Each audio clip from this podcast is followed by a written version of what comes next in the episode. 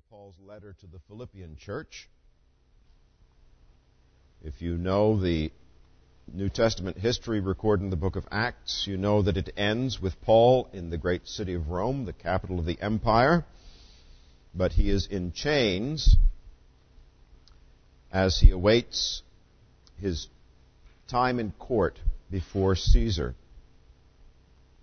He has made use of his Roman citizenship and appealed to Caesar to resolve a conflict that he had with his opponents back in Jerusalem. And while he's there, spending two years waiting for his day in court, this church from some 800 or so miles away in Philippi that he founded 10 years earlier keeps track of Paul, follows his travels as partners in the gospel, and sends him a monetary gift and a gift of help in the form of one of their own, a man named Epaphroditus. And Paul writes this letter to encourage them, thank them for their gift, and return Epaphroditus to them.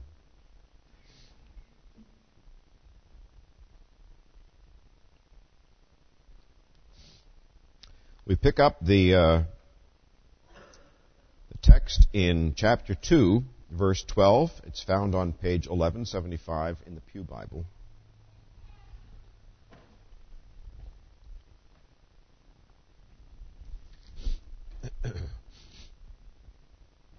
and I think I've mentioned before that um, it was very unlikely that the letter would have been treated piece by piece in its original form for its original audience. They were largely likely illiterate people, and uh, as they gathered for worship, the letter in its entirety would have been read to them. And certainly Paul writes a very tightly woven letter that isn't really designed to be broken up into pieces. So the verses we're going to look at today are really part of a section that begins in the first chapter, verse 21, after Paul has updated them on his own condition, how he feels about his circumstances there being uh, basically a prisoner for two years, and uh, basically assuring them that even though there is a possibility that he will be condemned to death, he's okay. He's doing well. He's being used of the Lord, even in chains, among the, uh, the members of Caesar's own Praetorian Guard. Uh, he's not discouraged by reports that some of his opponents in church are busy trying to seize control in his absence. He's just encouraged that the gospel is being preached. And he's not afraid to die. Because if living is Christ, then dying is gain, because he will be more immediately in the presence of the Lord. So, what he's doing in verse 27, beginning in verse 27 of chapter 1, is redirecting the focus of the Philippians from their concern for him, which has been expressed in their gifts, which is all really good, that they may focus on their own living for God, their own uh, conforming their lives as citizens of God's kingdom to the good news of the gospel. So behind the whole letter is this sense that Paul and the Philippians share in this amazing, powerful endowment called the good news that flips over the reality of life in this world, in this dog eat dog world, and you can put yourself in modern America or you can put yourself in ancient Philippi, this privileged city, a colony of the city of Rome, where citizenship was either something that was proudly held on to or eagerly sought because it was the possession of so few and carried such wonderful privileges, where rank and standing compared to your fellow people was the big game, and achieving higher status was what it was all about trying to grasp and claw your way to gather together a life worth living before it was all over. And here, everything's flipped over by this gift of the gospel. What we have in Jesus Christ is reconciliation with God, eternal life, and thus the freedom to transcend the, the, the, uh, the way the world lives, what the Gentiles chase after, and serve others as Christ has served. And so look forward to the reward that lasts, that is given by God. So Paul has um, taught this, told them to focus on conforming their life to the gospel, and then, like any good teacher, has given practical examples. Well, he's going to give two more examples. He's going to talk about how Timothy is a good example, how Epaphroditus, their own, is a good example. But he starts with what we looked at two weeks ago, the first part of chapter 2, with the greatest example of all, the uh, life of Jesus, and how Jesus shows us how to live, not just in the way he lived on this earth, but in the very fact that he came to this earth.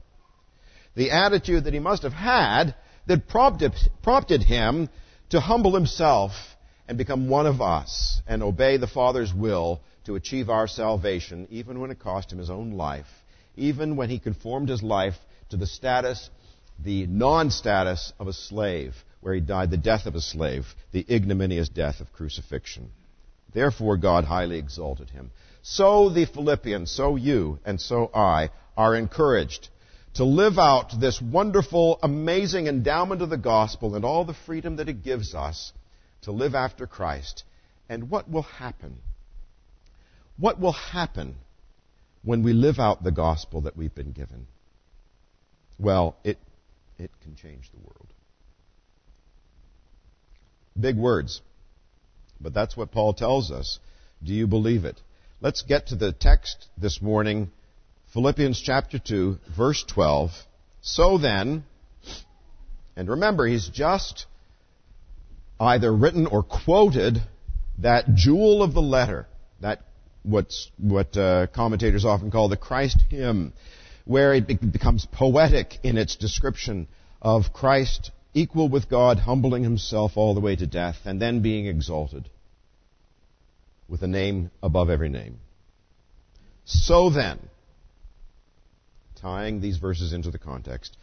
My beloved, just as you have always obeyed, not as in my presence only, but now much more in my absence, work out your salvation with fear and trembling.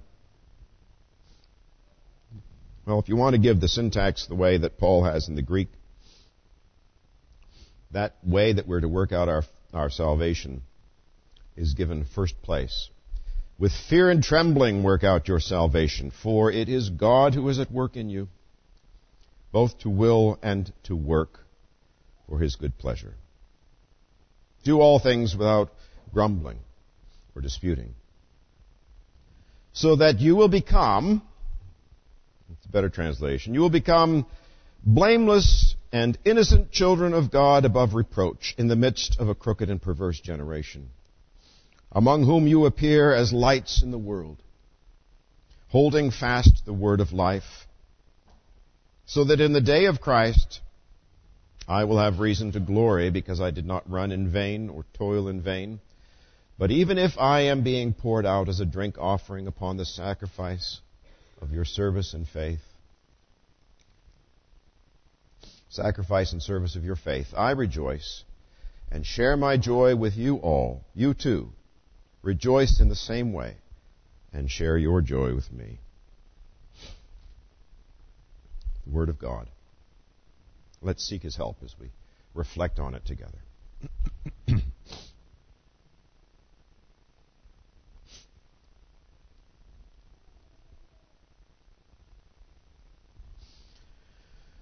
Lord God, accompany the reading and the reflection of your word with the light and power of your Spirit, that all of its potential might be met in us, and that we would heed your call, that we would see you at work in us, and that that would prompt us to lay hold of that for which you laid hold of us. What an honor and privilege it is to be reminded that we are your children. For that is the privilege that belongs really to the one and only begotten Son of God Himself. But because of His humility, we are embraced in your family. So, O Lord, draw us to a clearer reflection of our parentage as we meditate on your word and live it out in our lives. And we ask this through Jesus' name. Amen.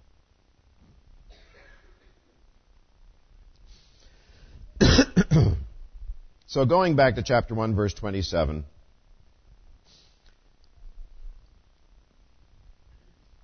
We see similar words as what he rhetorically, what Paul rhetorically does here in this passage is, uh, is called in ancient rhetoric the, the proposal or the proposition, the propositio, where he is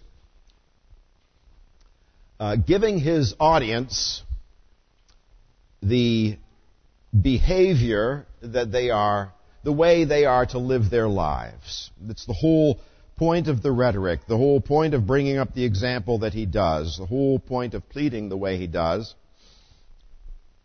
is how it should affect their lives. This is the way it should. So, in verse 27, he put it this way, only live as citizens in a manner worthy of the good news of Christ. Here in verse 12 in chapter 2, he says, work out your salvation with fear and trembling different words, but really he's driving home the same point. So he's given us the example of Christ and he returns then to the imperatives. He goes from the indicatives to tell us what Jesus has done to tell us how we respond now. Since the same God that humbled himself in Jesus Christ is the one who is at work in us. So when he says have that same attitude in you that was in Christ Jesus, it's because of all that you've received in the gospel. All the consolation, all the comfort, all the encouragement that you received in the gospel has facilitated the ability for that very same attitude to grip hold of and direct the course of your life. So keep working it out. My beloved. Well, Paul appeals to them, gives them this central imperative, work out your salvation with encouragement in what he calls them, his beloved, and the acknowledgement that he makes of how they are doing. He's just said that Jesus was obedient to the point of death. And he tells the Philippians, you're obedient too. Not just when I'm around to watch you,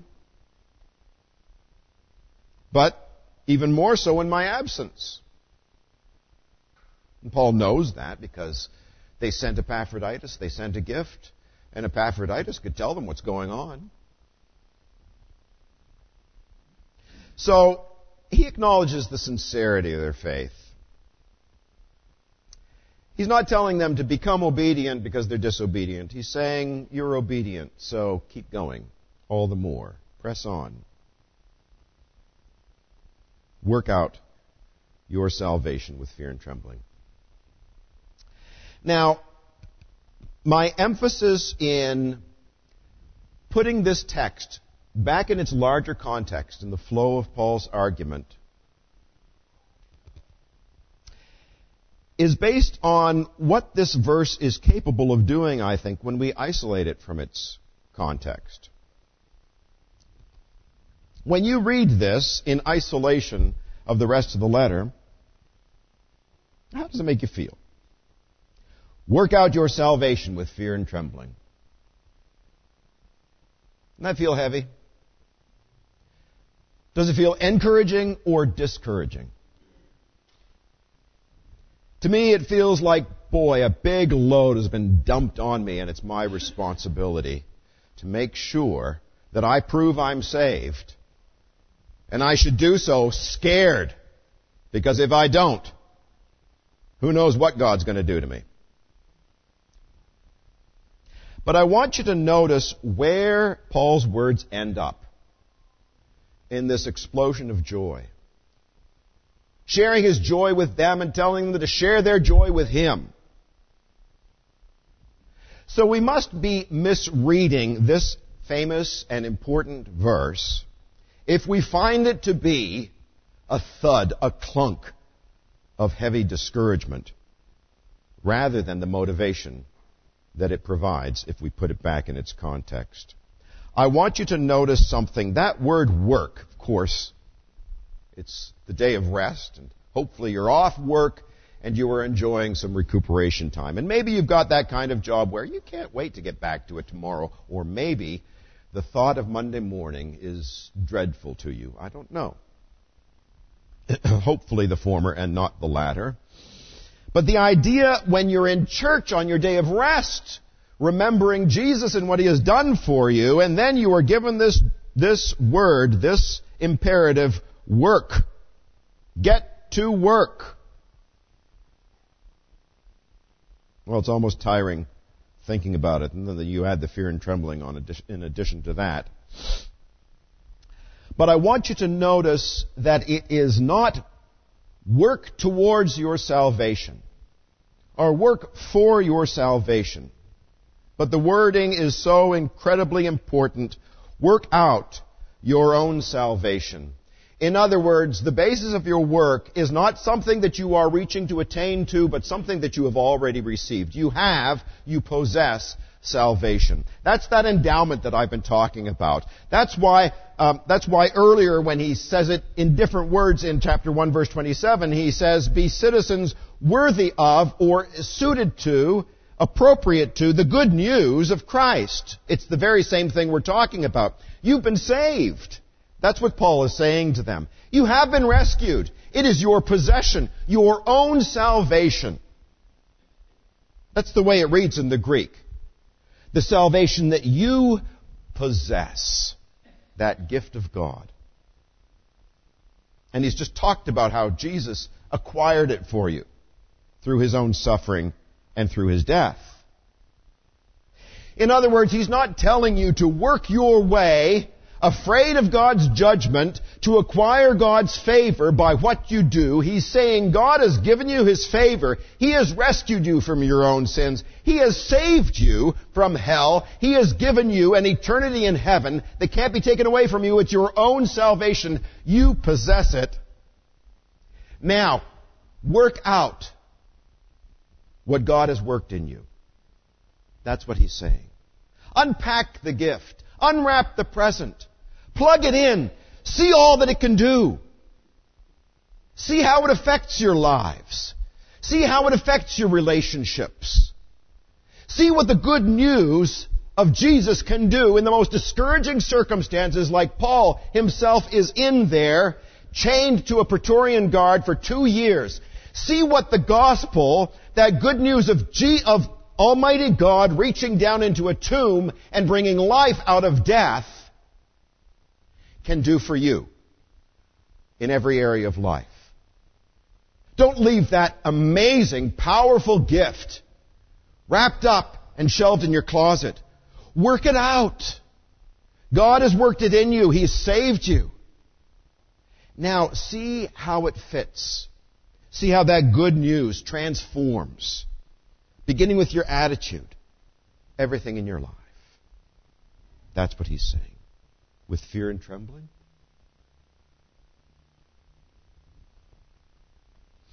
Well, it's interesting that Paul uses the precise same phrase elsewhere in his writing, this combination of terms, and the fact that he uses it, the identical phrase fear and trembling in 1 Corinthians and in 2 Corinthians helps us to see what he means by this pair when he puts it together in this precise way. So in 1 Corinthians, and, uh, you know, if you want to check it out now or later, it's 1 Corinthians 2 verse 3, but I'm not going to turn there. I'm just going to give you the context. You remember when Paul entered Maybe you don't remember, maybe you've never heard of it before, but Paul enters this great cosmopolitan city, this proud city near Athens that was bustling with commerce and very international and multicultural and so proud, so wealthy, and so full of pompous people who were seeking wisdom, who were uh, looking for all different kinds of things. And Paul comes, this humble man, uh, traditionally considered short in stature, maybe a little nearsighted.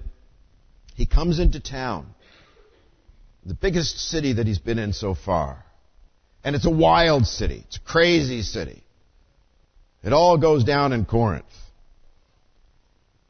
And he says, I came there not with eloquence, but with a demonstration of the Spirit's power.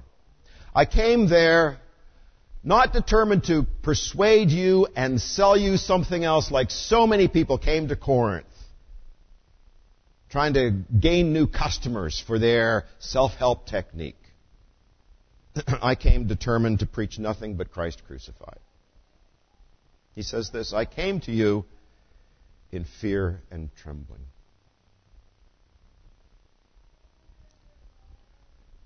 What does he mean? He came not scared of the city, but divested in any sort of cockiness or reliance on his own eloquence, on his own human abilities,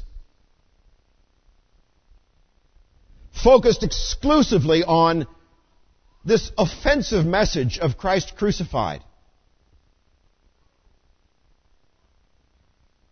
with an awareness of what God can do through that message. This phrase, fear and trembling, in other words, is a synonym for humility that acknowledges that God is at work.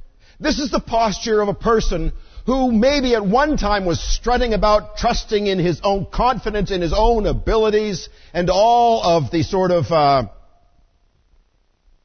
things that he's accumulated that speak of his own power. And he's been humbled as Paul was, this Pharisee with all of his credentials, blinded on the road to Damascus, humbled, humbled, humbled to hear not only Jesus saying, why are you persecuting me? But then to hear Jesus saying, you will be my apostle to the Gentiles. I'm going to work through you Paul. His name used to be Saul, but now it's Paul, little man.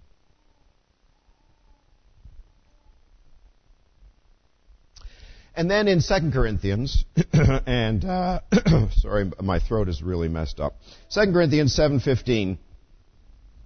Here, Paul is the context is that uh, he sent a letter, a really harsh letter, to the Corinthians because this church has all kinds of problems and uh, it's a divided church, and that's mostly based on pride and rivalry and a party spirit, uh, where one group looks down on another. And so uh, he rebukes them, and he doesn't hold back. And then he sends them Titus to see how they're doing and how they've responded to his rebuke. And then Paul is waiting over in Ephesus for Titus to come back. And he's sweating and he's checking his watch and he's, what's, what's going to happen? He's told Titus, you know, I believe in these Corinthians in the sense that I, I believe they really are. They're messed up, but they are the real deal. They are Christians. And so, no matter how sinful they have been, no matter how far they've gone astray, I believe that they will respond positively to my letter of rebuke. But Paul spoke very, very harsh words. They were needed. And he's hoping and praying that the natural response to rebuke, that human pride that establishes a wall that prevents the medicine of the rebuke from doing its work in, in killing the, the, the bacteria that is infecting the heart. He's praying that that wall is not up. And then Titus comes back and he writes in 2 Corinthians chapter 7 verse 15 how delighted he was that his confidence in the Corinthians was proved right and that when they received Titus as the emissary of Paul, they received him with fear and trembling. Paul writes. In other words, they were humbled by Paul's letter of rebuke.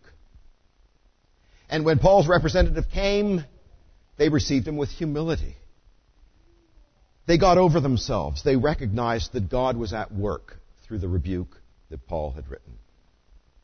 So what does Paul mean when he says, remember Philippi, remember this city, this privileged Roman colony? When he says to them, here's what you've got to do, my beloved, who obey even in my absence, you've got to work out that salvation of yours with fear and trembling. And it takes the emphatic position in the sentence with fear and trembling, with humility. Well, put it in its context. He's just given us the example of Christ.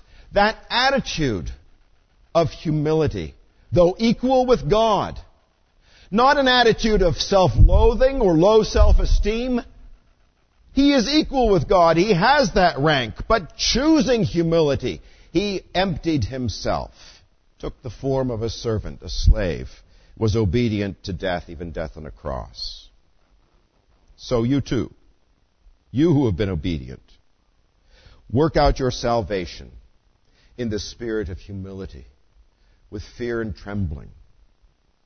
And again, it's a humility that is not just, uh, you know, the opposite of pride, but it's a humility that comes from an acknowledgement that God is at work here.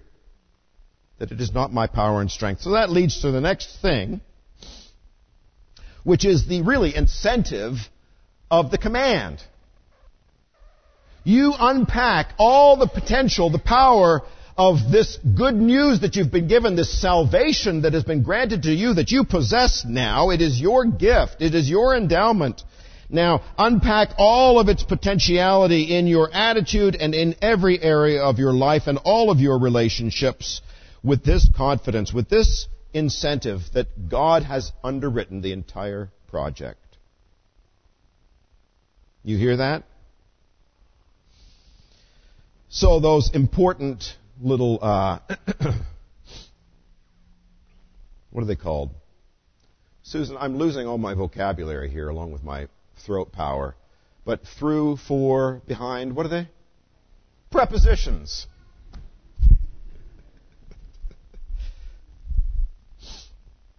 Lauralee 1, Susan 0. Susan's retired.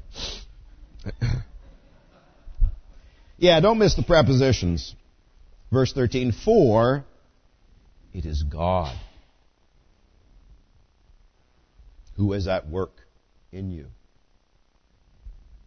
Now, don't miss that, right? When you, when you hear the command, work out your salvation, with fear and trembling work out your salvation, for it is God who works. It is God who is at work in you. Very same God who incarnated, embodied himself in the humility of Jesus Christ, now incarnates and embodies himself in Christ's people in your life, working in you to do what? Both to will and to work according to his good will or his good pleasure. Now that's all you need. If you've got the desire to do something and the ability to do it, what stands in the way? Absolutely nothing. That's all you need. That's the recipe. You can have the desire to do something, but not the ability, and it won't get done. You can have the ability to do something, but you don't want to do it. It won't get done. But if you have the desire, the will, and the means, the ability, it'll happen. That's what Paul is saying to the Philippians. This will happen because you've got the will and the power. Why? Because God supplies these things. He's underwritten the whole project, and that's not a disincentive. That's not a call to passivity. That is not a, well, let's just let go and let God not do anything and see what happens. It is an incentive to keep on going. Because He will supply the will as you do it, and He will supply the ability as you do it to work out your salvation in fear and trembling. He has underwritten it.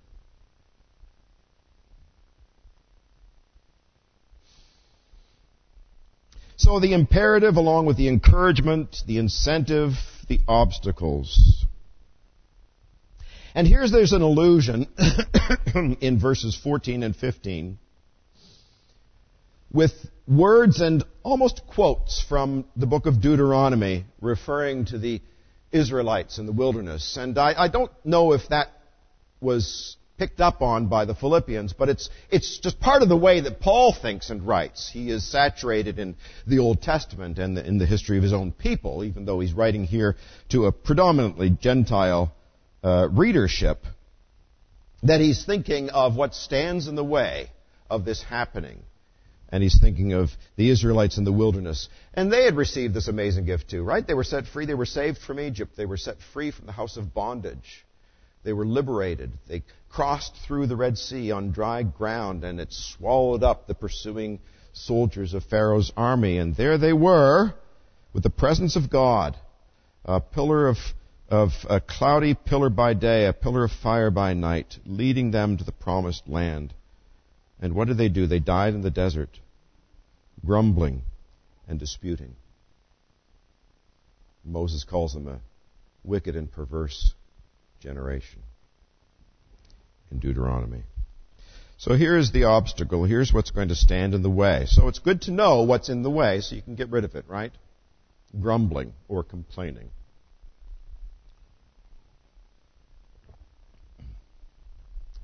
I don't, I don't know if this is worth spending time on. Anyone here grumble or complain? If you do, just stand up and we'll, we'll try to help you out. Oh, this is this is a pointed word to me.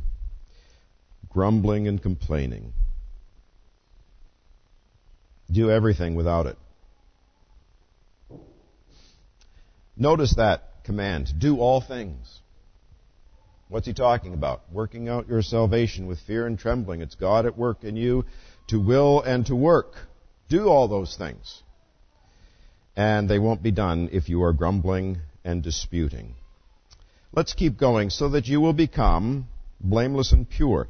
There are some wonderful results here if we work out our salvation and we uh, get rid of that obstacle of complaining, of focusing on what we perceive to be wrong. And believe me, Paul says, it has been granted to you on behalf of Christ both to believe and to suffer earlier on, if you recognize that, you've been following along and retaining, then you remember that's the gift.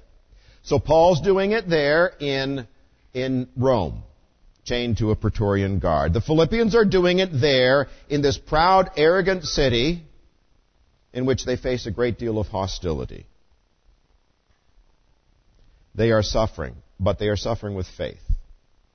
It, they, part of the gift is believing the gift. That's central, right?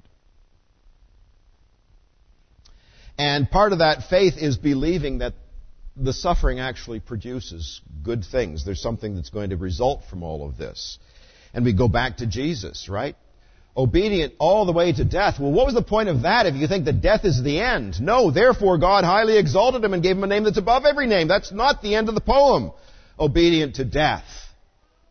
That's a downer, but no, not Jesus. It's transformed when God honors those who trust in Him and even suffer in that faith,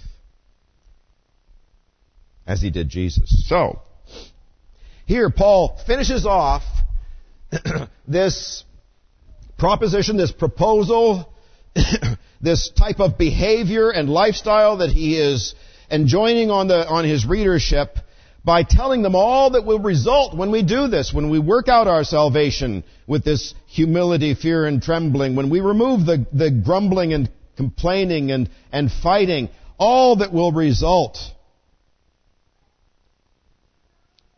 Well, at least four results. You will more clearly resemble your parentage. Do everything without grumbling and complaining, disputing, verse 14, so that you will become blameless and innocent or pure children of God above reproach in the midst of a crooked and perverse generation.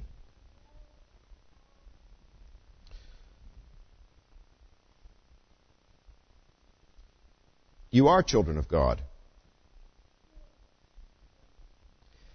But is that evident? You know, a child grows up in some way to be like his or her parents.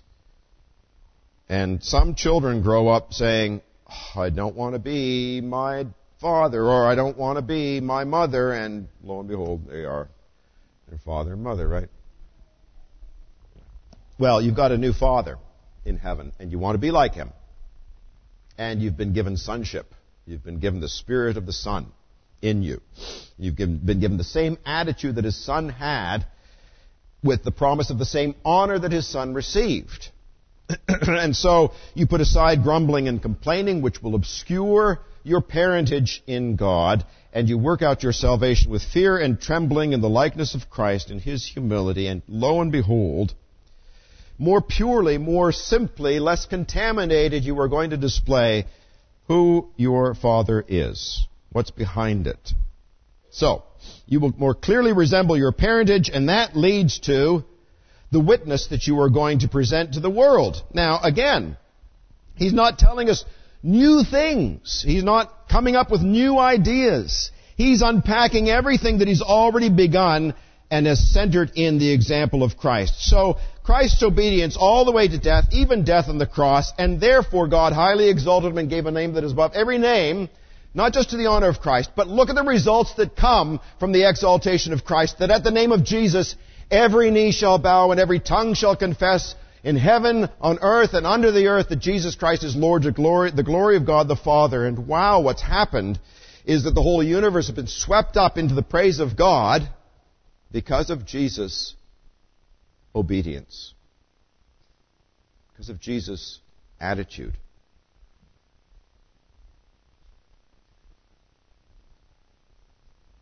And uh, Paul says the very same thing's going to happen with you. And you are in this dark world, or this crooked and perverse generation. You're going to shine like stars. Now, Bob talked a little bit about stars. In the ancient world, there was a lot less light pollution. So maybe you've spent some time out in the country where, on a clear night, there it is, the Milky Way all the constellations. Now, in the ancient low tech world, that was the high technology. It was the firmament. It was the stars that told you the season. It was the stars that pointed your direction. And you mapped out your life. You could avoid the heat of the day and travel at night, even on the seas, by looking at the stars. They pointed your way, even in darkness. And Paul says, that's you. Weaving the Philippians, bringing us here in Syracuse into that wonderful theme when God said to Abraham, Look up at the stars, try to count them. That's how your descendants are going to be. That countless. And what a beautiful metaphor to unpack here to the point where we get told that, you know, if you remove the obscuring clouds at night, you can't see the, the, the stars, or you can you turn off the light pollution in the city of grumbling and disputing, and there you are shining like stars. And what does that mean? It means simply by being who you are, by living a life of salvation, or by living a citizenship that is conformed to the good news. Just by the way you live your life. Not because you're trying to bash someone else and tell them what to do, but just being who you are. And decluttering the, the, the complaining that takes root in your heart and the disputing that is in our relationships. You declutter all of that and you just, you're a child of God. And if anyone bothers looking up at the sky, they're going to see you. And they're going to get some sense of direction now in their stumbling life from you.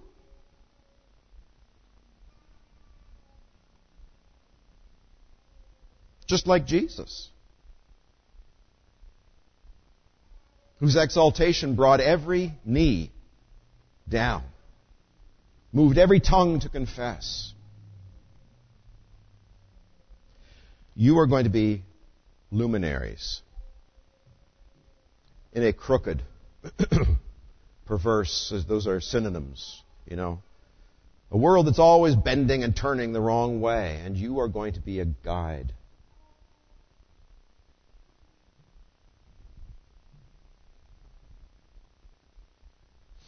Holding fast the word of life.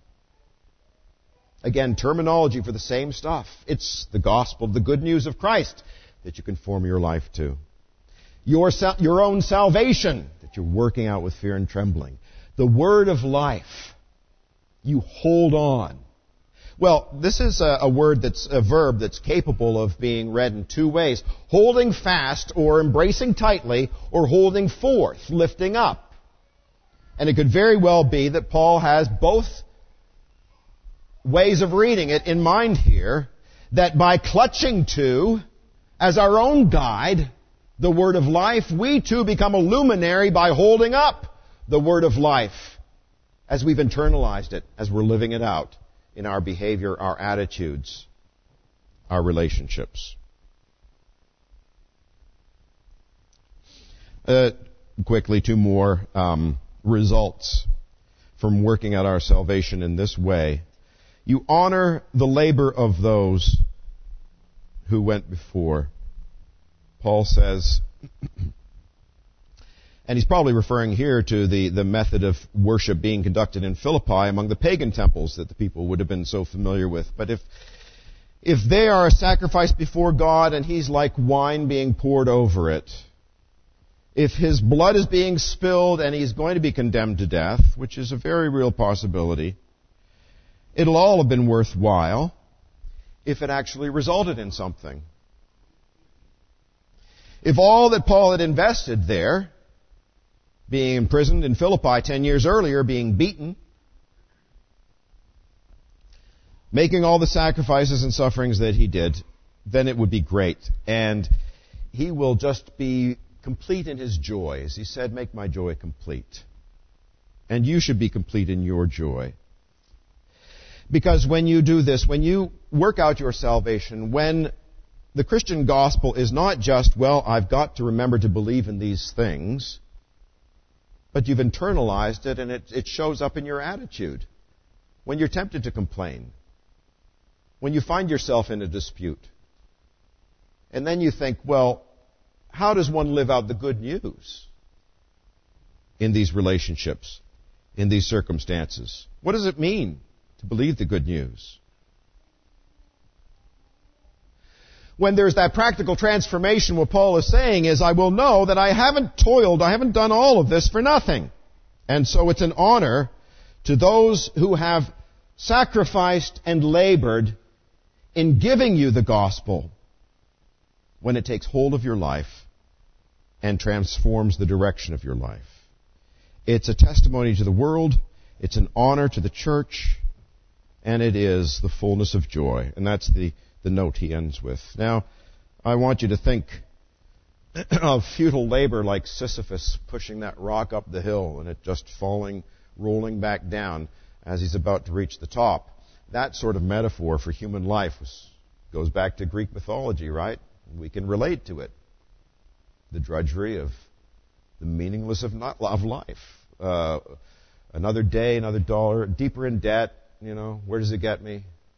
Um, that kind of stuff. Well, go back to Moses and his generation. Think all that Moses went through. With the grumbling and murmuring and complaining and disputing people who rebelled against him, who wanted to chuck the salvation they received and go back to Egypt because they, they missed garlic.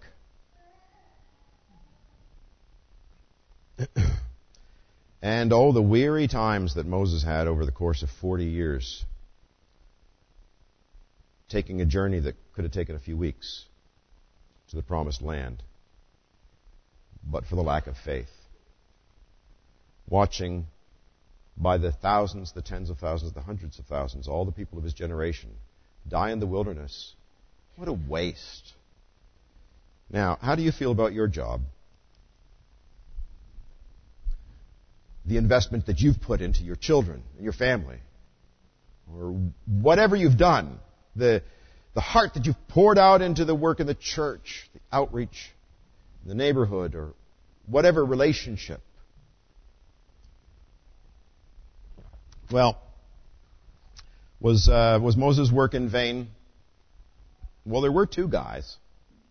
Was Joshua and Caleb.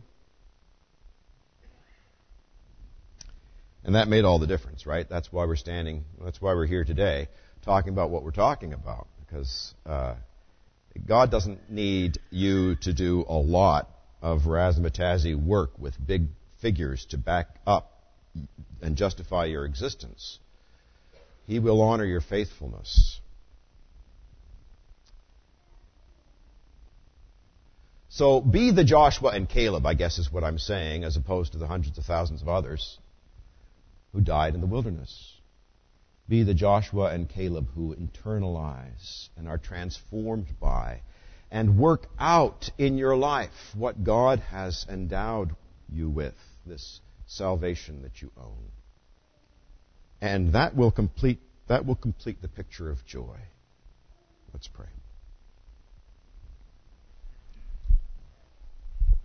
Father in heaven, thank you for these words of encouragement, Lord, and uh, far from being discouraged, Lord, it causes us to tremble to think that the God who spoke the universe in, into being and sustains it, the, the one who keeps the stars in their place and causes the planets to orbit focuses his energy on working in our hearts, giving us the desire to live for Jesus, giving us the ability in those circumstances of suffering, in those difficult relationships, to live out that, that salvation knowing that the result will be as powerful as a star burning in the distant outer space, and the guidance that it will give to others, and the joy that it brings to its Maker. From you, through you, to you are all things, Lord. To, be, to you be all the glory. We give it to you.